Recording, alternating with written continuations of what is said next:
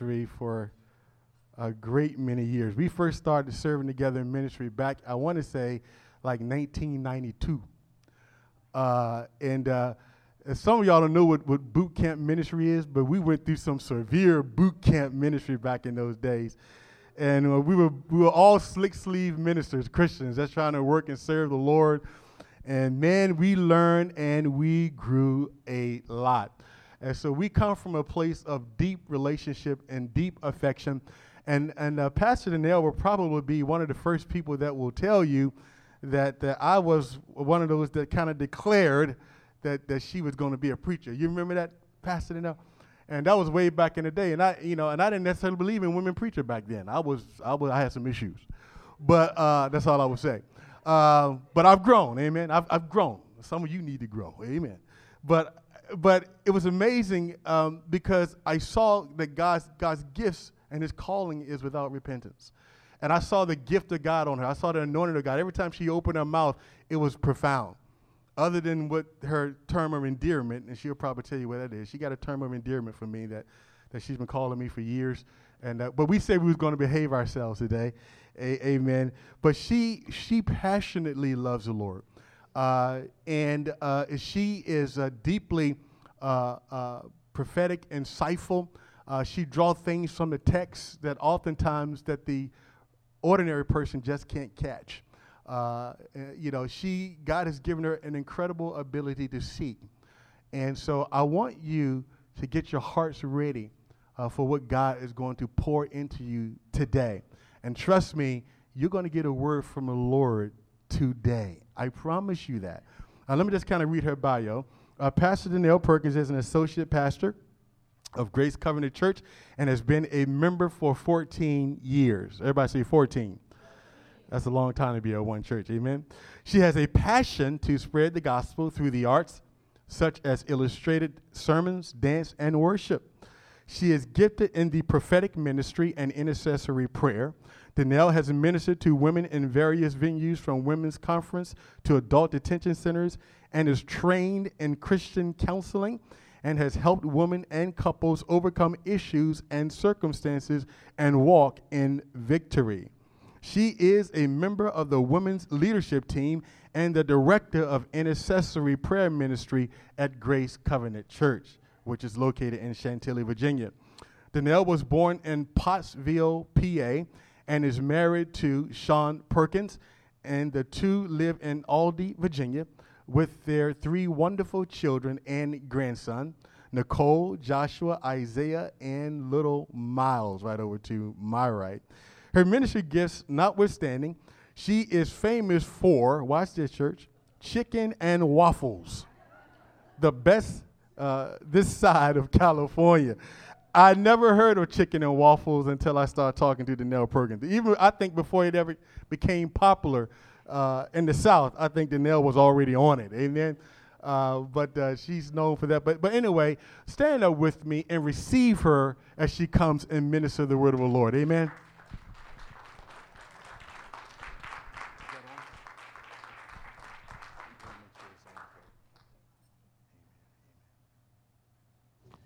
Testing, two, three, four. There we go.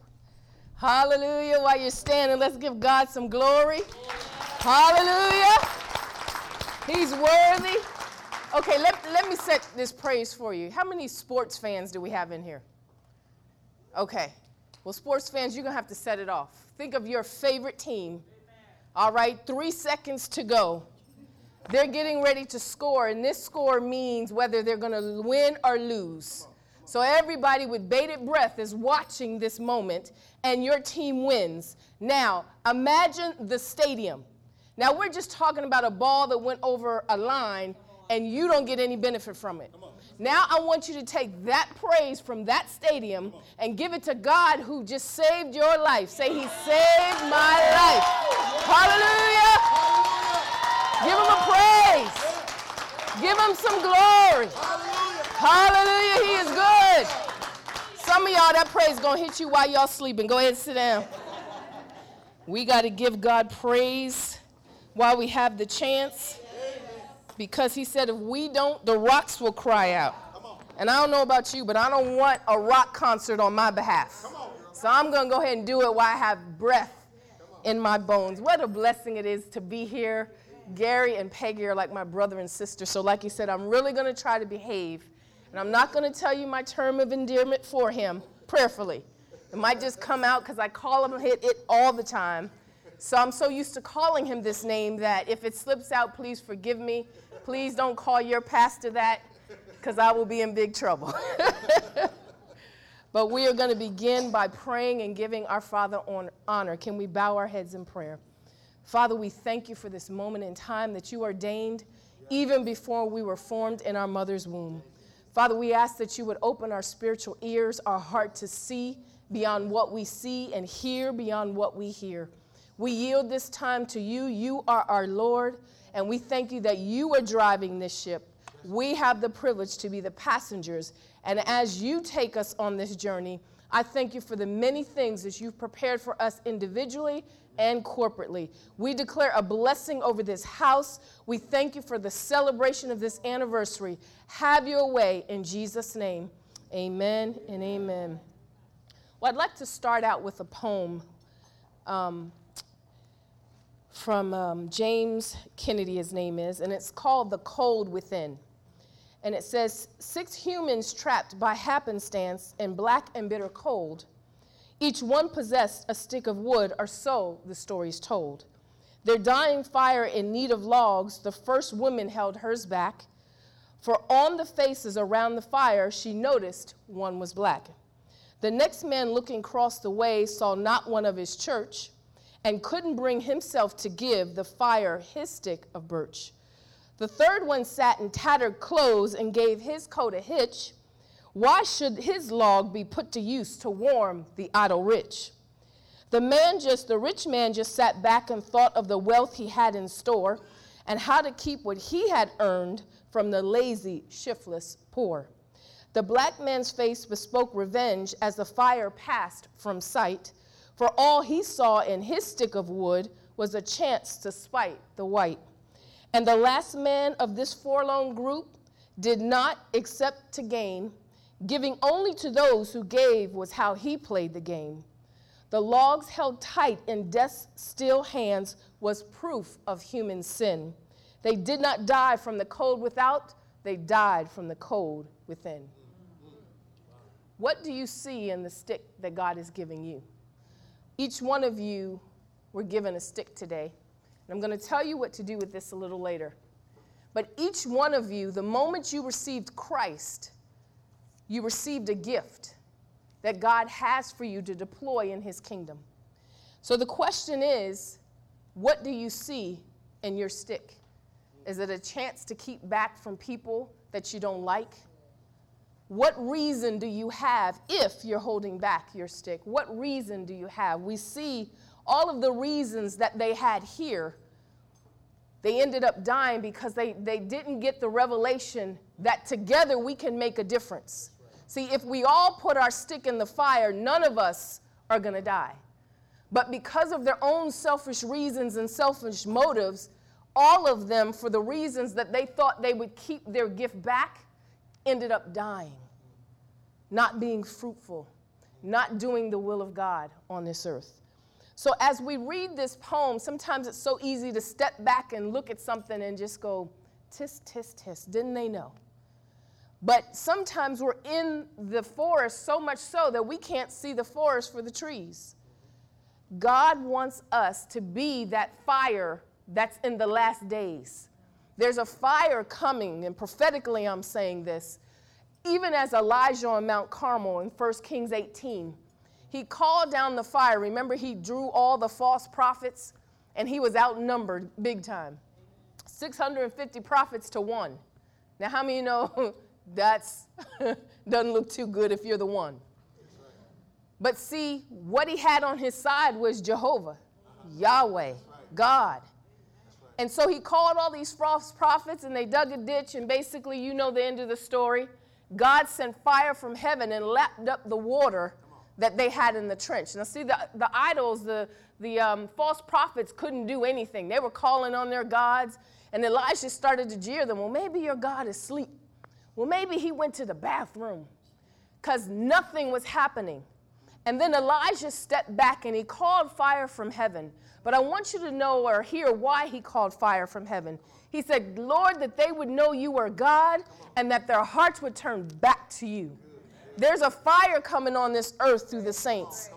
For those who have the motive of God, that they would know you are God. Not that I'm gifted, not that I'm all that, not that I can build the church, but God, that they would know that you were God and that their hearts would turn back to you. That's the church God is calling in the last hour. Now, most of you probably don't think that God would use you like that.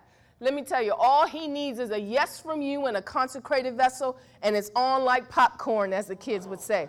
Because there's things that he wants us to do in this earth that he's going to use his saints, his children who believe. Ask your neighbor, do you believe? That's the question today. Because if you believe, then you, you believe, then together we make a difference. Not by ourselves, but together with God, we make a difference. Our text assignment is from Exodus 17, so if you have your Bibles, please turn there. Exodus 17, and I'm going to start at verse 8. Exodus 17, starting at verse 8. Now, this was the victory over the Amalekites. And it says, Now Amalek came and fought with Israel in Rephidim. And Moses said to Joshua, Choose us some men and go out, fight with Amalek. Tomorrow I will stand on the top of the hill with the rod of God in my hand. So Joshua did as Moses said to him and fought with Amalek. And Moses and Aaron and Hur went up to the top of the hill. And so it was when Moses held up his hand that Israel prevailed, and when he let down his hand, Amalek prevailed. But Moses' hands became heavy so that he took a stone and put it under him, and he sat on it. And Aaron and Hur supported his hands, one on one side and the other on the other side. And his hands were steady until the going down of the sun. So Joshua defeated Amalek and his people with the edge of the sword. Then the Lord said to Moses, Write this for a memorial in the book and recount it in the hearing of Joshua, that I will utterly blot out the remembrance of Amalek from under heaven. And Moses built an altar and called it, The Lord is my banner. For he said, Because the Lord has sworn, the Lord will have war with Amalek from generation to generation. Father, we thank you for your word. Open up our understanding. We declare revelation right now, Lord, that will transform our lives in Jesus' name. For those of you who are taking notes, um, the three points that I'm going to talk about today is the war, the work, and the win. The war, the work, and the win. Now, here we see Israel. They've just been delivered out of Egypt a couple um, chapters ago. Could you imagine being in bondage for 400 years and then all of a sudden you're free? Imagine those, those three girls that were up in what was Ohio or someplace who were, you know, captive for 10 years. Can you imagine being captive for 10 years and now you're free? Imagine the adulation and the excitement and the fear and the te- things have changed in 10 years. Could you imagine what it feels like to be free? The slaves back in the day when they were free, where are they going? Many of them stayed on the plantation because they knew nothing different. But some of them ventured out. But where are we going? So, this here we have Moses traveling through the wilderness with Egypt because the Lord told him there's a promised land. Now, he told Moses that. The children of Israel got the information from Moses that there's a promised land we're going to. Now, once you're free, you're thinking, oh, this is great. We're loose. We're going, we're going home only to, in different areas, have to fight for what you own. Have you ever had to fight for what you already own? That's right. That's right. Wow. God said, I've given you the land, but what he forgot to tell them, and I shouldn't say forgot because he didn't tell them on purpose, because he said, Had I told you, you would have went back to Egypt into bondage. So God didn't tell them, You're going to have to possess this land. Now, there's a difference between ownership and possession. Ownership is your name is on it, Possession is you have to go get it. And that's the MO of our God. He gives it to you and then he says, go get it. Now, there's giants in the land who don't want to move, who have squatted on that land and, and have just taken it for themselves. But the problem is, God didn't give it to them. And so, what we do is we go into the territory and we begin to possess what's already ours. And because God said it's yours, He fights on your behalf. And so, as we see here the history of Israel, they're coming out of Egypt. How many have ever been to the ocean? Imagine standing on the shore, looking at the sea as far as your eye can see, and all of a sudden it parts. Could you imagine how high the walls would be of this sea, first of all? And not only does it part, the land that you're going to walk on is dry. This is what God did for Israel, the first miracle that they've ever seen like that. So they all cross over, and then the moment the last person cross over, and I'm not talking 30, 40, I'm talking about a million people crossing over. And then they turn only to see God close the sea, and Pharaoh and everybody in there who was with Pharaoh now perishes. So God held back those walls of the sea until his people got to the place he wanted. Then he closed it in. God will let your enemies pursue you so closely that you can see them and also fear them. But I want to encourage you today. He's bringing them close enough so you can see him vanquish them. Because you already have the victory. And not only do you already have the victory, God delivers us with a high hand. So he said, Now Israel, turn around and get all the spoils that you see washing up. Go ahead and take them. So not only does God deliver us, he gives us the spoils so we can be a blessing to somebody. Most of us just want to get out of the situation. God says, No, I want you to get out with a high hand so that you can help somebody. And so, as we see Israel coming out and they've seen the Red Sea, they've seen manna, now all of a sudden they're thirsty. So, what does Israel do? You would think they would turn around and say, You know, he parted the Red Sea. We were hungry and he gave us manna okay, let's everybody just worship the Lord right here, and we know He's faithful. Look back, He's faithful. He's going to give us water. Oh, no, that's not what Israel did. They started complaining. And Moses went, God, you're going to have to help me because these people are getting ready to kill me out here. How many times have you seen the goodness of God only for another need to come up? And what happens in your spirit? It wants to start complaining and getting into the moment when God wants us to look back and remember what He's done. And so we see Israel here now moaning because they're thirsty. So God or Moses talks to um, um, Moses, or God speaks to Moses and lets him know, look, you're going to strike the rock, water comes out. Now, right after this is where we're getting ready to jump in. But I want you to see why they went through stages of the wilderness, which is in the top portion of the uh, text. In Deuteronomy 8, it says, Every commandment which I command you today, you must be careful to observe, that you may live and multiply. Everybody say, multiply. multiply. And go in and possess the land of which the Lord swore to your fathers. And you shall remember that the Lord your God led you all the way these 40 years in the wilderness. What? To humble you, to test you, to know what was in your heart, whether you would keep his commandments. So he humbled you allowed you to be hungry, and fed you with manna, which you did not know, nor did your fathers know, that he might make you known that the man shall not live by bread alone, but by every word that proceeds from the mouth of the Lord. Your garments did not wear out, nor did your foot swell these 40 years. You should know in your heart that as a man chastens his son, so the Lord your God chastens you. Therefore, you shall keep the commandments of the Lord your God to walk in his ways and to fear him. If you do not have a prayer request over your family, I would let verse 6 be that prayer request. That, Lord, our family would follow your command, that we would walk in your ways, and that we would fear you. Now, here God identifies to Israel why they had to go through the wilderness. Why didn't God just plop them up and put them in the promised land? It was because they were still in bondage on the inside. You could take, like they say, you could take the homie out the hood.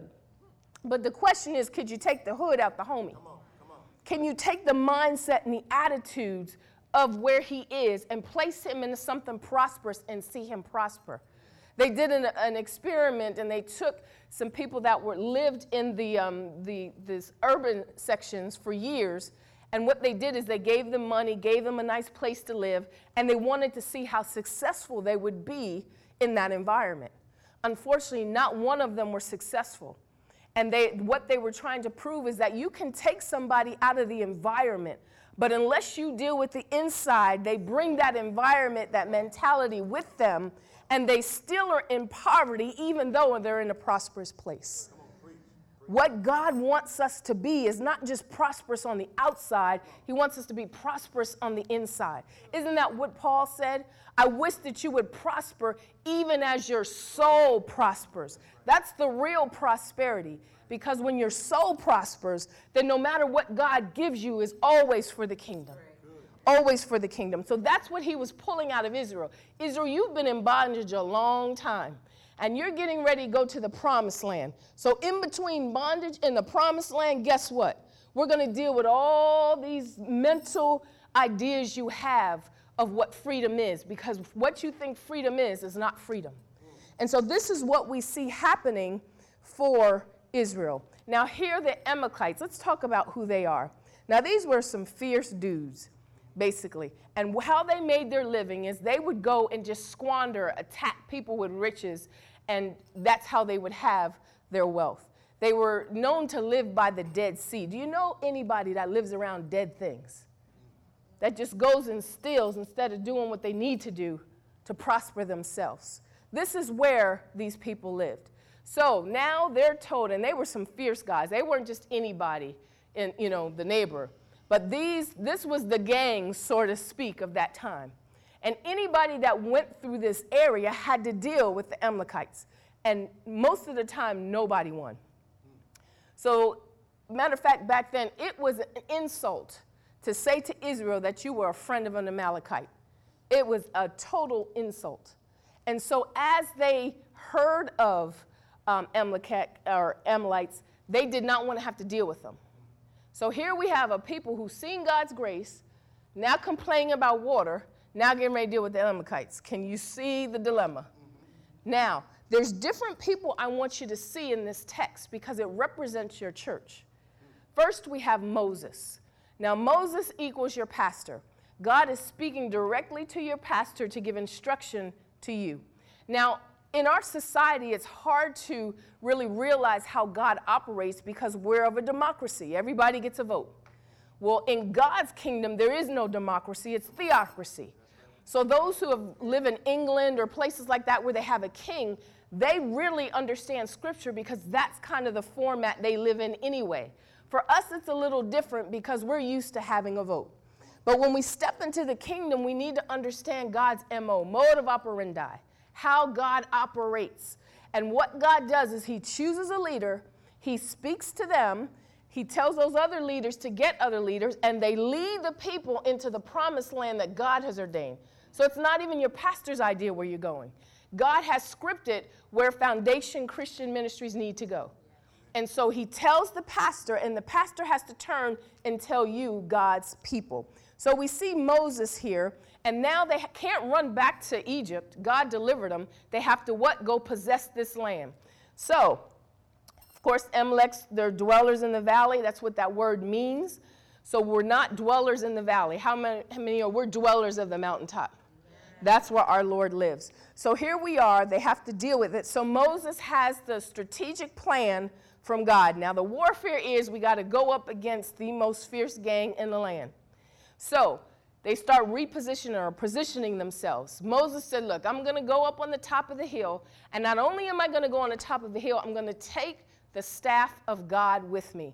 Now, most of you know what that staff is. That's the one he threw down and be, it became a serpent in front of Pharaoh.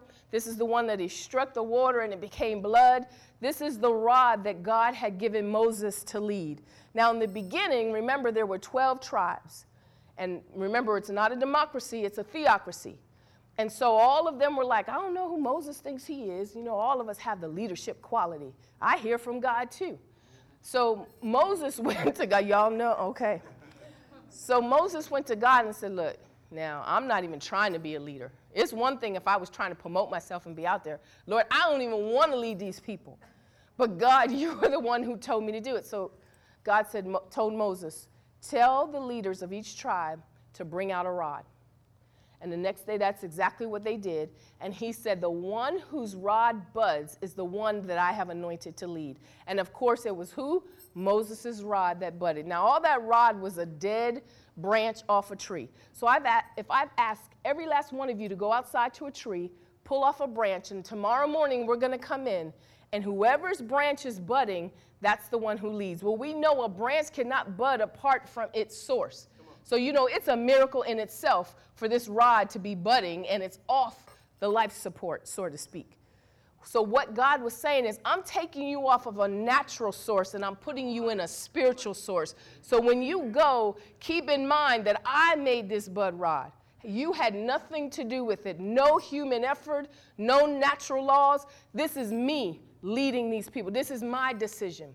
So that's how Moses got the job to lead these people. And we see over and over, Moses just ba- basically, in so many words, every day was like, just kill me, Lord. Just take me away from you. Just kill me. because these people are obstinate. They don't, they rebel. They just want to go back to eat. Just let them go, Lord. But we see in the wilderness, Moses began to develop a heart for God and a heart for his people because God tested Moses and said, You know, I'm just going to kill them all. Moses said, Don't do that, Lord, because the enemy will say you brought your people out of here, out there to kill them. How many of you could have said that? Your neighbors just keep stoning you, slashing your tires, doing all kinds of crazy stuff. And God said, You know what? I'm just going to wipe your neighborhood out so you don't have to deal with this. How many of us would say, Yes, Lord, please just do that? Let's just start all over again with some new neighbors. How many of you say, No, Lord, don't do that? You can work and change these people. See, that was a test that Moses passed because he began to develop the heart for the people. So the warfare was okay, we're going to have to position ourselves. Moses is on the mountain. He looks at Joshua and he says, Joshua, you take the military going down in the valley, we're going to fight. Aaron and Hur, who are leaders, follow Moses to the top of the hill. Now, here's the work of it all the strategy that God had. Every time Moses lifted his arms, Israel won. Every time Moses dropped his arms, Amalek started to win. So now, how many of you are wishing that your pastor keeps his hands up? Especially if you're Israel in the valley fighting this fierce gang. You're going to want Moses to keep those hands up. And every time his hands dropped, they saw, okay, we're losing. So Aaron and Hur decide to get a rock that'll preach all by itself. And they sat their pastor on that rock. And one got on one side of Moses and lifted up his arm, and the other got on the other side of Moses and lifted his arm, so his arms would stay lifted. And we know the end of the story Israel wins. Now, let me talk about that work. Some of you are Aaron's and Hur's. You're called to be alongside your pastor to lift his arms up. Because even though it seems minimal that you would just lift somebody's arms up, but do you see what that little work did for Israel in the valley? So never think what God calls you to do as small. Because if his arms weren't lifted, they were not going to win the battle. That was the strategy of the Lord. Sometimes you come in and maybe all you're doing is handing out a bulletin, or you're dealing with the children, or you're cleaning up the place. These small things are what holding up your pastor's arms. And as you do these small things, small things make a big difference. Have you ever been on a cruise ship and seen the captain's wheel? That wheel controls that entire ship. So all that captain has to do is go in and start turning that wheel, and guess what? That huge ship has to obey what that wheel is telling it to do. So if the captain directs it to go left, it goes left. So small things change big things. And this is what we see here of Aaron and Hur that small gesture of lifting their pastor up, setting him on the rock, reminding him, Moses, this isn't your strength, it's Jesus that we depend on. So you just rest in Jesus. Didn't Ephesians say we are seated with him where? In heavenly places. So we fight from a seated or seated position. Why? Because the victory has already been won. It's already been won by Jesus. So that's a great picture of where pastors need to sit. Sit in Jesus. That's where we fight because we know it's a fixed fight. We've got this. As long as Jehovah is with us, we're going to win the battle. It is a fixed fight. Now, so we have Moses, we have extended leaders, Aaron and Hur, then we have Joshua. Now, Joshua is kind of like a care pastor because he's with all of the army and he's in the trenches. Have you ever seen when we go to war? I've never seen now one president we have go to war with our commander or with our team. Why? Because he has to sit back and call the shots. He's the one that has to declare what's getting ready to happen and go down. And so here we have Joshua, who is a care pastor, leading them in the trench against this fierce army. Now, you know, Joshua was happy when the arms were lifted. And remember, now he's, he's caring for men that some of them were the ones complaining, we need to go back. So we want to be encouraging to our leaders that God is more than able to deliver us. It has nothing to do with Moses, has nothing to do with Joshua, has everything to do with who told us to come in this valley, and it is our God. He is the one who has called us to go possess what we already own. And so you may be a Joshua. Now, Joshua turns around and has to deal relationally with these, these soldiers. Or you might be a soldier in the trench. You might be the one God is calling to fight. What are we fighting for today? You know, we already have the land. So, what are we fighting for? The land is no longer natural, it's spiritual. We are after the hearts of men. That's the battlefield. Because the enemy has tried to claim land in the minds and the hearts of the people. So you are on the battlefield every day, whether you're in your neighborhood, whether you're on your job, wherever you go, that is the battlefield. And the enemy in your school, God has called you to be the soldier that goes in and takes the territory. Didn't the Bible say the earth is the Lord's and the fullness thereof? That means the enemy has come and he's trespassed on the minds of God's people. They're deceived. So when we come into the environment, we just don't come to compromise, to make everybody feel good. We have come to change the atmosphere.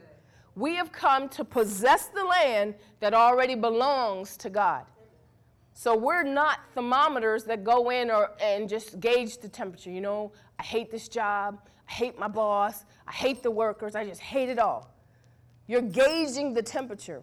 God has called you to be a thermostat. You go in and you change the temperature by the way you live, by the way you speak, the way, the way you pray for people. When I was working in the secular world, nobody asked me to go to happy hour. They would all be in their little clusters and they'd all go out, but never asked me to go, which I wasn't mad about because I wouldn't go. But the moment one of them had a problem, they would knock on my door. Can I talk to you a minute? Can you pray for me? Now, they didn't want anybody else to know. They were like Nick at night. Remember Nicodemus? He came to God at what? At night, because he didn't want to see the other leaders. He didn't want the other leaders to see he was asking Jesus a question. But they would come in my office, close my door, and ask me, could I pray for them? Yes, absolutely. I loved having that reputation. With my family, I have the same thing. They go to casino, they go to the club, they know not to ring my digits. But the moment somebody dies or a wedding, they put me on the program. They don't even ask me. I just show up. Oh, by the way, you're doing such and such and such. What a great reputation to have. Because you're going in and you're what? Possessing the hearts and the minds of God's people.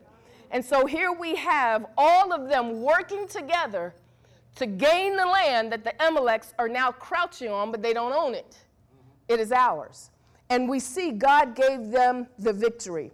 So again, Moses' hand up, we win. Moses' hands down, we lose. Aaron and Hur come in support. 1 Corinthians 12 18 says, But now hath God set the members, every one of them, in the body as it has pleased him. Everybody say has pleased him. That means you don't get to decide what church you go to. There are many members in the body, because remember the Bible says we are many members of what? One body. The body of the Lord.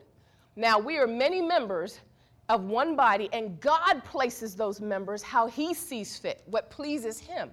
So, some of you may be ears, you're hearers, you're seers, you're prophetic. And God wants to dispatch you into Foundation Christian because why? That's what's needed. Now, we, let me go because I know you're not like this, so just let me talk about me a minute. When I was looking for a church, I wasn't looking for the word, I wasn't looking for a great sermon. I was looking for the choir. Do they have a dance team? Because I'm in the arts, I wanted a drama team. I didn't want to go here, Lord. I wanted the pews. I wanted the, and God plopped us in a hotel. I thought, God, this is not where, okay.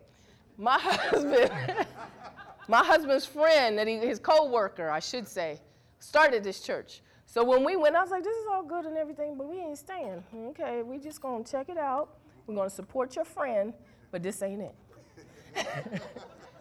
so, how many know God rocked my world and said, oh, this is it, and this is where you're gonna be going? I was hot. I was like, God, first of all, they don't have a choir. Second of all, they meet in a hotel. I'm not trying to set up no chairs and break this down and do all, I'm not trying to do all that, Lord. I want to go in, I want to hear the choir, because I was a choir person.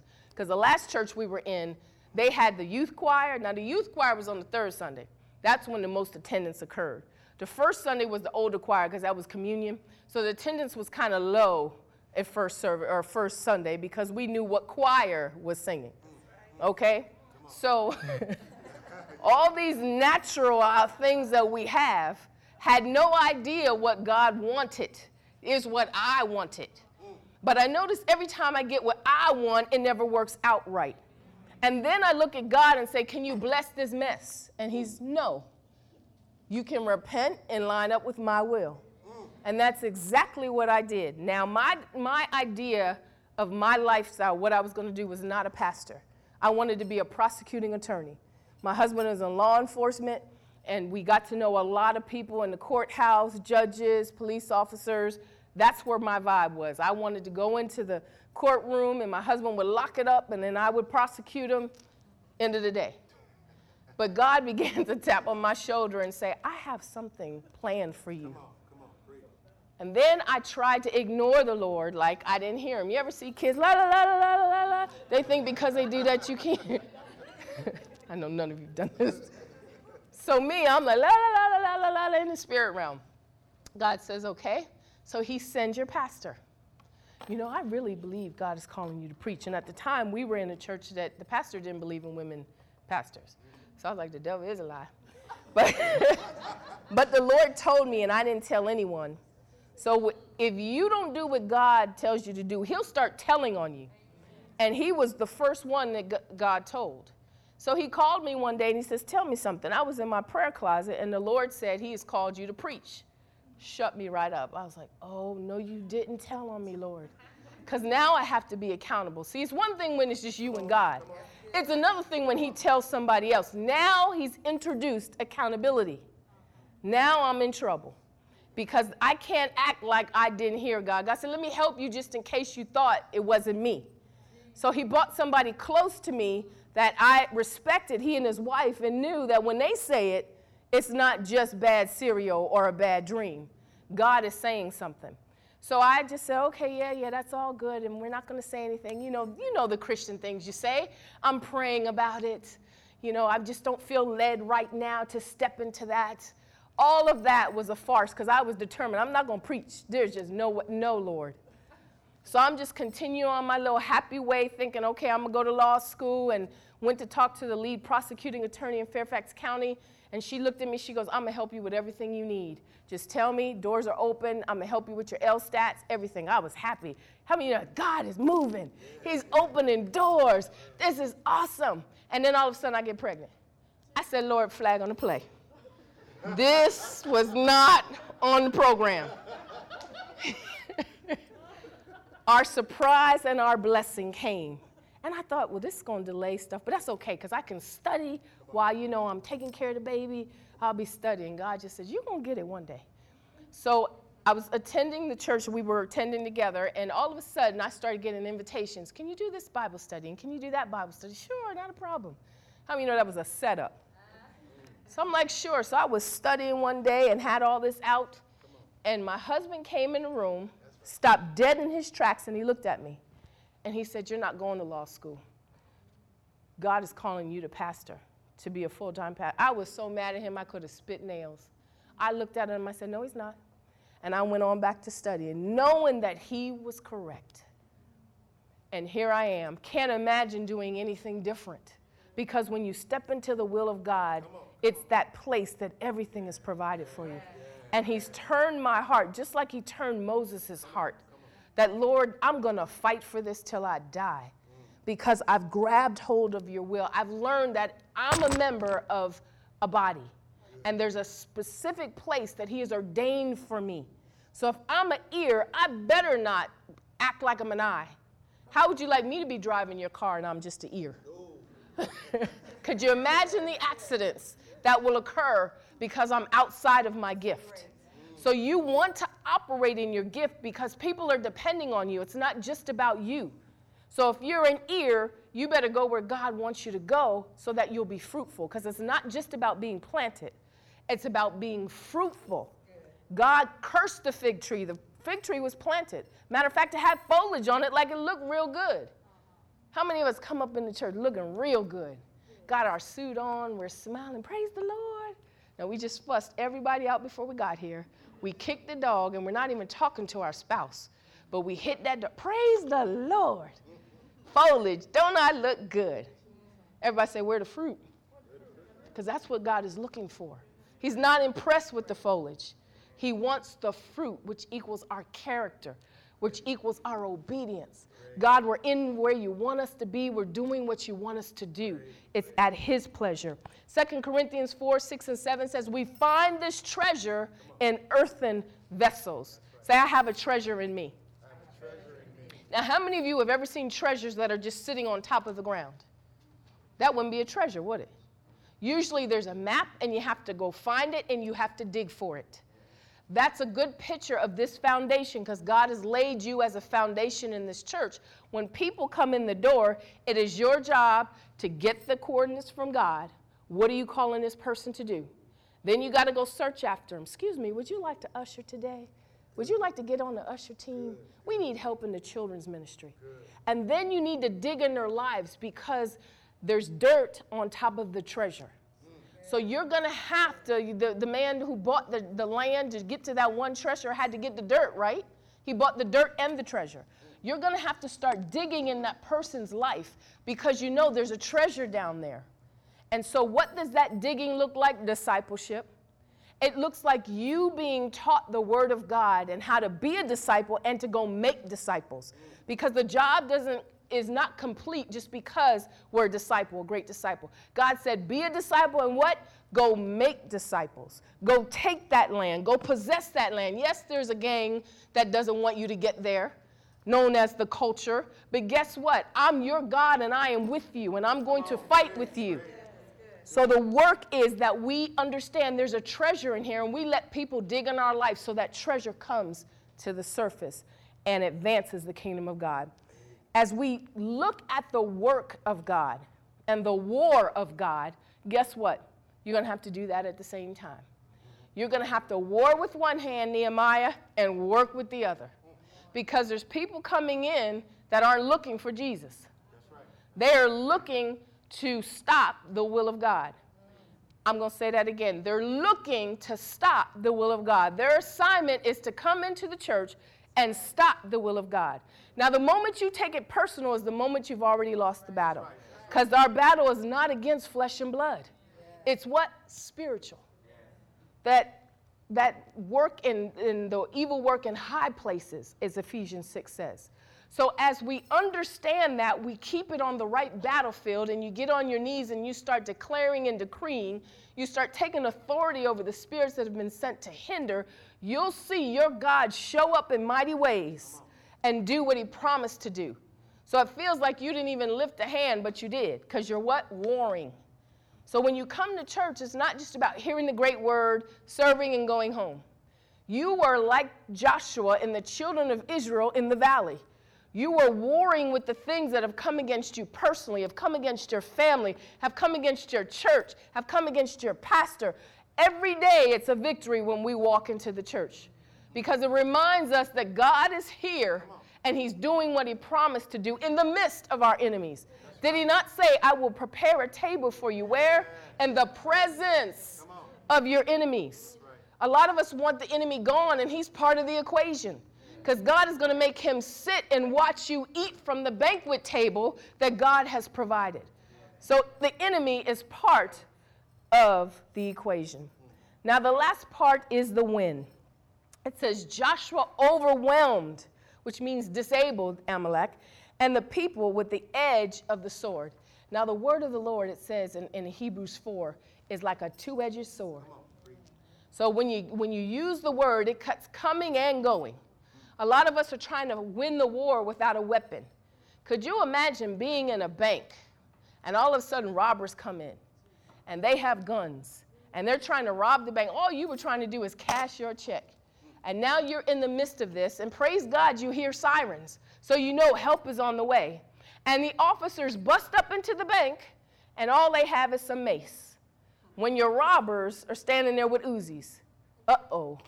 Now, the people that were supposed to help you are the ones that need help themselves. We don't want to show up because the enemy, the thief, is stealing all the time. And we are those spiritual police officers. We do not want to show up with the wrong weapon. Psalms 144 says, Blessed is the Lord that teaches my hands how to do war and my fingers to do battle. Which means you all have to be girded up. All those weapons in Ephesians 6 weren't so you would just look good.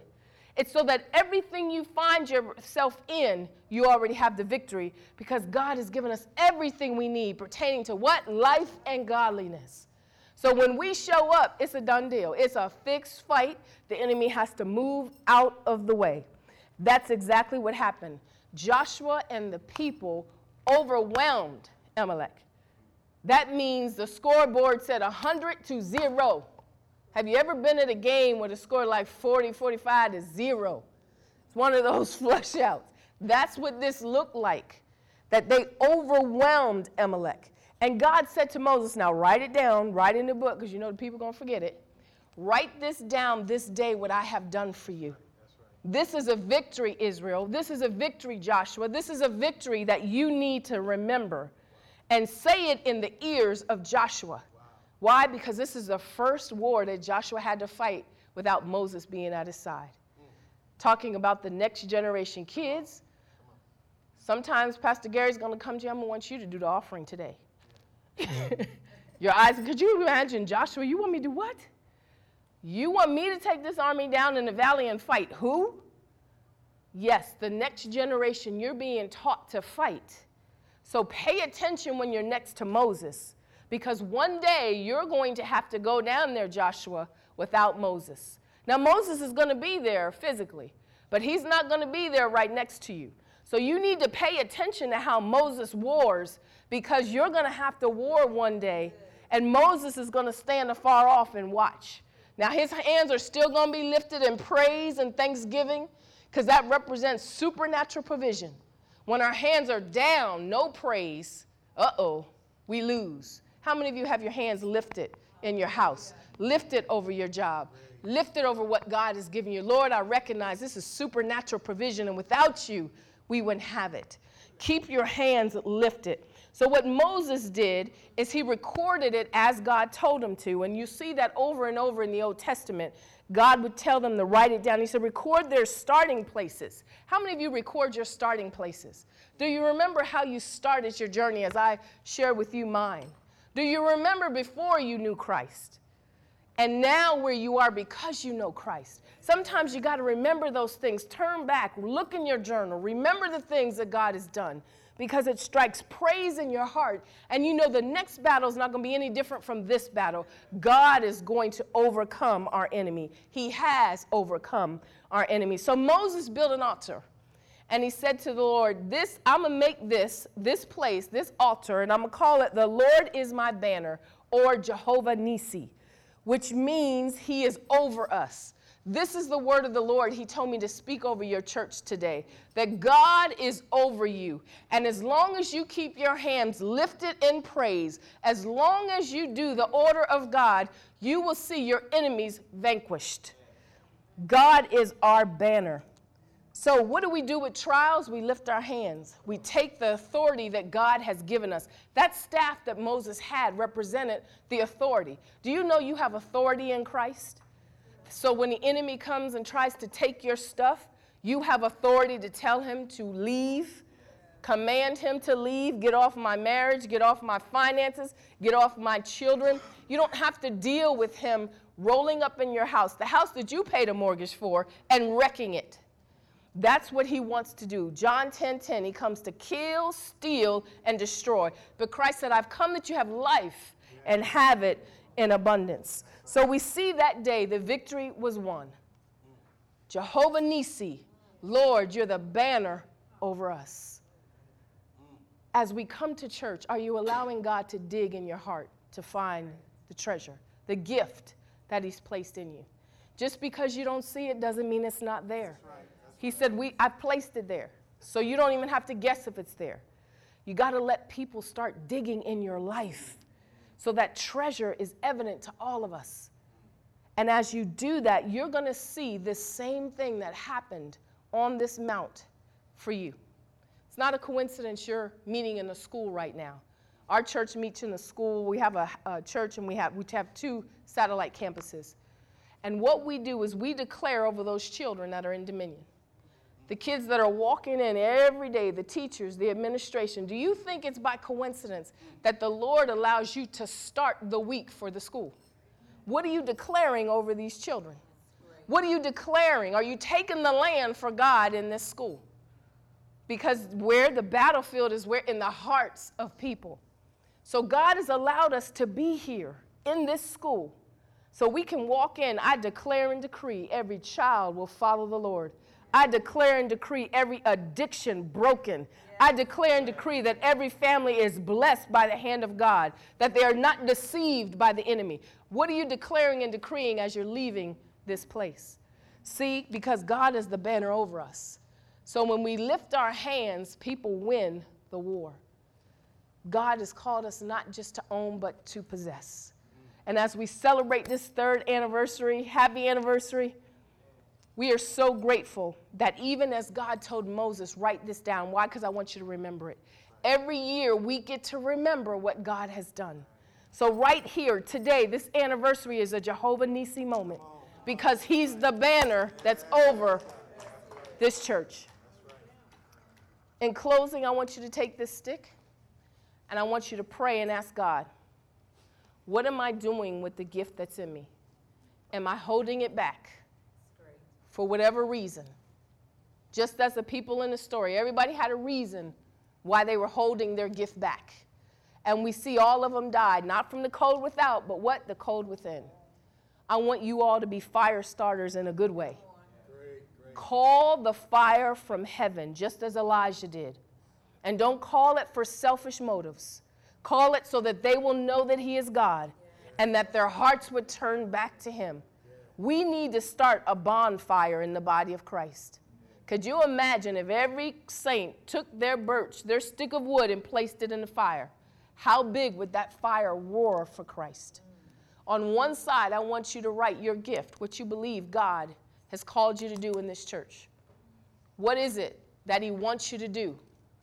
And I want you to make sure that you're doing it. And if you don't know how to do it or what it is, your pastor will help you. Pastor, what do you see? Because it's people that start digging in your life that find the treasure and they open it for you and they allow you to see what God is doing. And as we do that, let's continue to catch other people on fire. Who are you inviting to church? Who are you talking to on your job? Are you starting a fire? Is it all just about you? I'm holding my stick back. I don't want to help this person, don't like that person, really don't want to be around that person. Because each one of us are going to pass away from this earth. And you know what the scripture says? We're going to stand before him and give an account. Uh oh. He said, an account for everything we've said or done. Now, I know that really doesn't hit you right now because we hear that all the time. Go to a funeral, the next time you're at a funeral, and you look at that person in the casket, say, one day that's going to be me. And right now, before God, this person might be given an account. We're standing here crying over them in the natural, but in the spiritual, I bet they're before God giving an account. What will your account be like? Have you ever thought about that? What are you going to say to God? Oh, I was a good person. I tried. You have the power of the Holy Spirit living in you. So I tried in a good person. I'm going to help you on this side. That's not going to work. Do everything that you're doing to the zeal and the honor of God. And as you celebrate this anniversary, even as God said to Moses, write it down, recite it in the ears of the Joshuas. I did this. And he said, Not only am I going to vanquish and deal with your enemy, he said, from generation to generation. What does that mean? Oh, there are going to be some more Amaleks. Don't think because this day you got the victory. Praise God, I didn't go on the pornography site today. Praise God, I didn't do the drugs. Praise God, I didn't commit adultery or I didn't fornicate. Oh, it's coming back. From generation to generation, God said, I dealt with Amalek, which means whatever your sin is, if it goes to the next generation, God will deal with it. But he, did, he is asking you to vanquish, just as he did, uh, Joshua did, vanquish that enemy. No, I'm not looking at the pornography site. No, I'm not doing that alcohol. No to this. No to adultery. No to fornication. No to the fruits of the Spirit. I'm about lifting up my hands and remembering that Jehovah Nisi is the banner over us. Father, we thank you today. Thank you for the work that you've given this house. And Lord, we declare and decree that this is a fruitful house. Lord, that it's not just a tree that's planted, but it's a tree that's fruitful. Lord, I ask that you would show them in their spirits where they are in you, what gift they have in you, and where your pleasure is to deploy it. Father, we thank you for the people that aren't even here yet that are supposed to be. We call them forth by faith in the name of Jesus. I declare and decree within a year, this place is going to be too small. They're going to have to find another place. The Lord show them in the spirit now so they can prepare for later. We thank you for the warfare, Lord, because we know we already possess it. It's a fixed fight. So we will not fear going into the battle because we know we've already won. We thank you that when our arms are lifted in praise, when we remember your supernatural intervention, we've already won. Our attitudes and our perspective are right. Father, we thank you that we are victorious. Thank you that Foundation Christian Church is victorious already, Lord. No matter what they see in the natural, we know positionally they are already victorious. Father, we thank you for the win. May every last one of us in this room get your definition of what the win looks like so that when we stand before you, when we give an account, Lord, you will say, Well done, thy good and faithful servant. May that be said over every last hearer in this room and the families that they represent. Bless Pastor Gary and Pastor Peggy. We thank you for their obedience to go to the top of the hill and not just dwell in the valley. By faith, they climb this hill in tears when they're tired. Lord, when they're joyful, whatever season they're in, they still decided to climb the mountain. God, I thank you that they're seated on you. You're seated on the rock. And Lord, I thank you for the mighty men and women that you've surrounded them with, not only just to climb the mountain, but to lift his hands up when he gets weary. Thank you that every joint supplies, and the hand can't say to the foot, I have no need of you. Bless this church, I pray.